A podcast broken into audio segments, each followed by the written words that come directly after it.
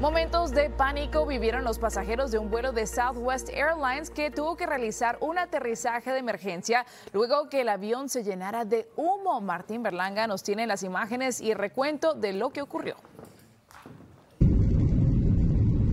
Habían pasado solo segundos del despegue del vuelo de Southwest del aeropuerto de La Habana, Cuba, con destino a Fort Lauderdale, en Florida, cuando de repente explotó el motor derecho.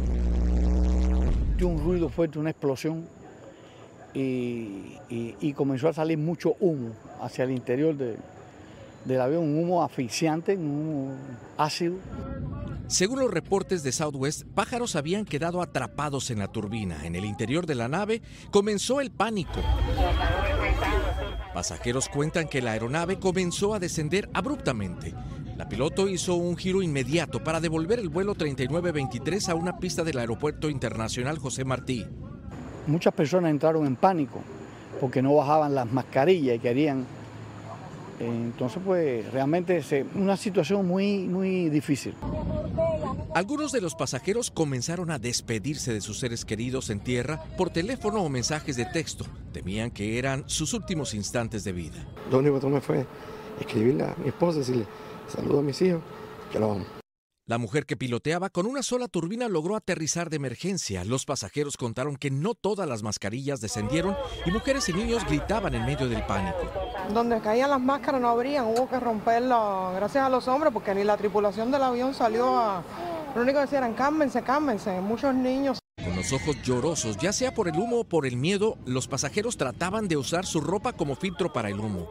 A decir de la aerolínea Southwest, también la nariz del avión fue impactada por las aves. Primera vez que vi una experiencia tan mala, pensé que íbamos a explotar en el aire. Funcionarios cubanos dijeron que los pasajeros estaban en buena condición y que ya había una investigación en curso.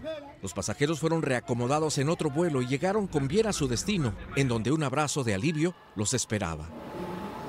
Una lección que todos podemos aprender de esto, según los eh, protocolos de las aerolíneas, las máscaras de oxígeno no se despliegan cuando el avión está a punto de aterrizar porque, según la Biblioteca Nacional de Medicina, a mayor concentración de oxígeno existe mayor peligro de incendio, pero en esos momentos de desesperación, Nicole, pues es eh, de necesidad de respirar libremente. Es lógico que los pasajeros hicieran eso. Tremendo susto el que pasaron, Martín. Gracias por traernos la crónica. Y bueno, en otra información, solo un mes después de un incidente similar, un nuevo tren de Norfolk Southern se descarriló este fin de semana en la localidad de Springfield, en Ohio. 20 de los 212 vagones se salieron de los rieles. La compañía confirmó que el material que transportó no contenía sustancias peligrosas. No se reportaron heridos, pero unos 1.500 clientes quedaron sin servicio eléctrico. Las autoridades adelantan ahora la investigación. Y continúa la emergencia en California debido a las intensas nevadas en las montañas de San Bernardino. Cientos de residentes siguen atrapados en sus casas a esta hora. Quienes están incomunicados temen quedar sin suministros mientras las autoridades y equipos de emergencia trabajan sin descanso para rescatar a los varados toda la gente está perdiendo la fe, toda la gente piensa que nadie está rescatando a nadie. Hay días que no teníamos electricidad, ahorita se me cayó el patio atrás, eh, eh, está por caerse la nieve arriba de mi carro que está montado como siete pies.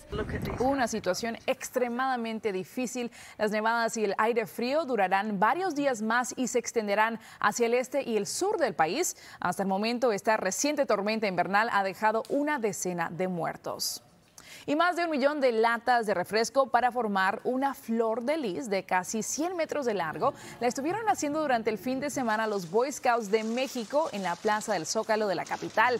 El objetivo es venderlas después a reciclaje y el dinero obtenido calculan que unos 39 mil dólares destinarlo a los damnificados de los terremotos de Turquía y Siria y a programas de beneficio de niños y adolescentes. Arte sin duda con un propósito.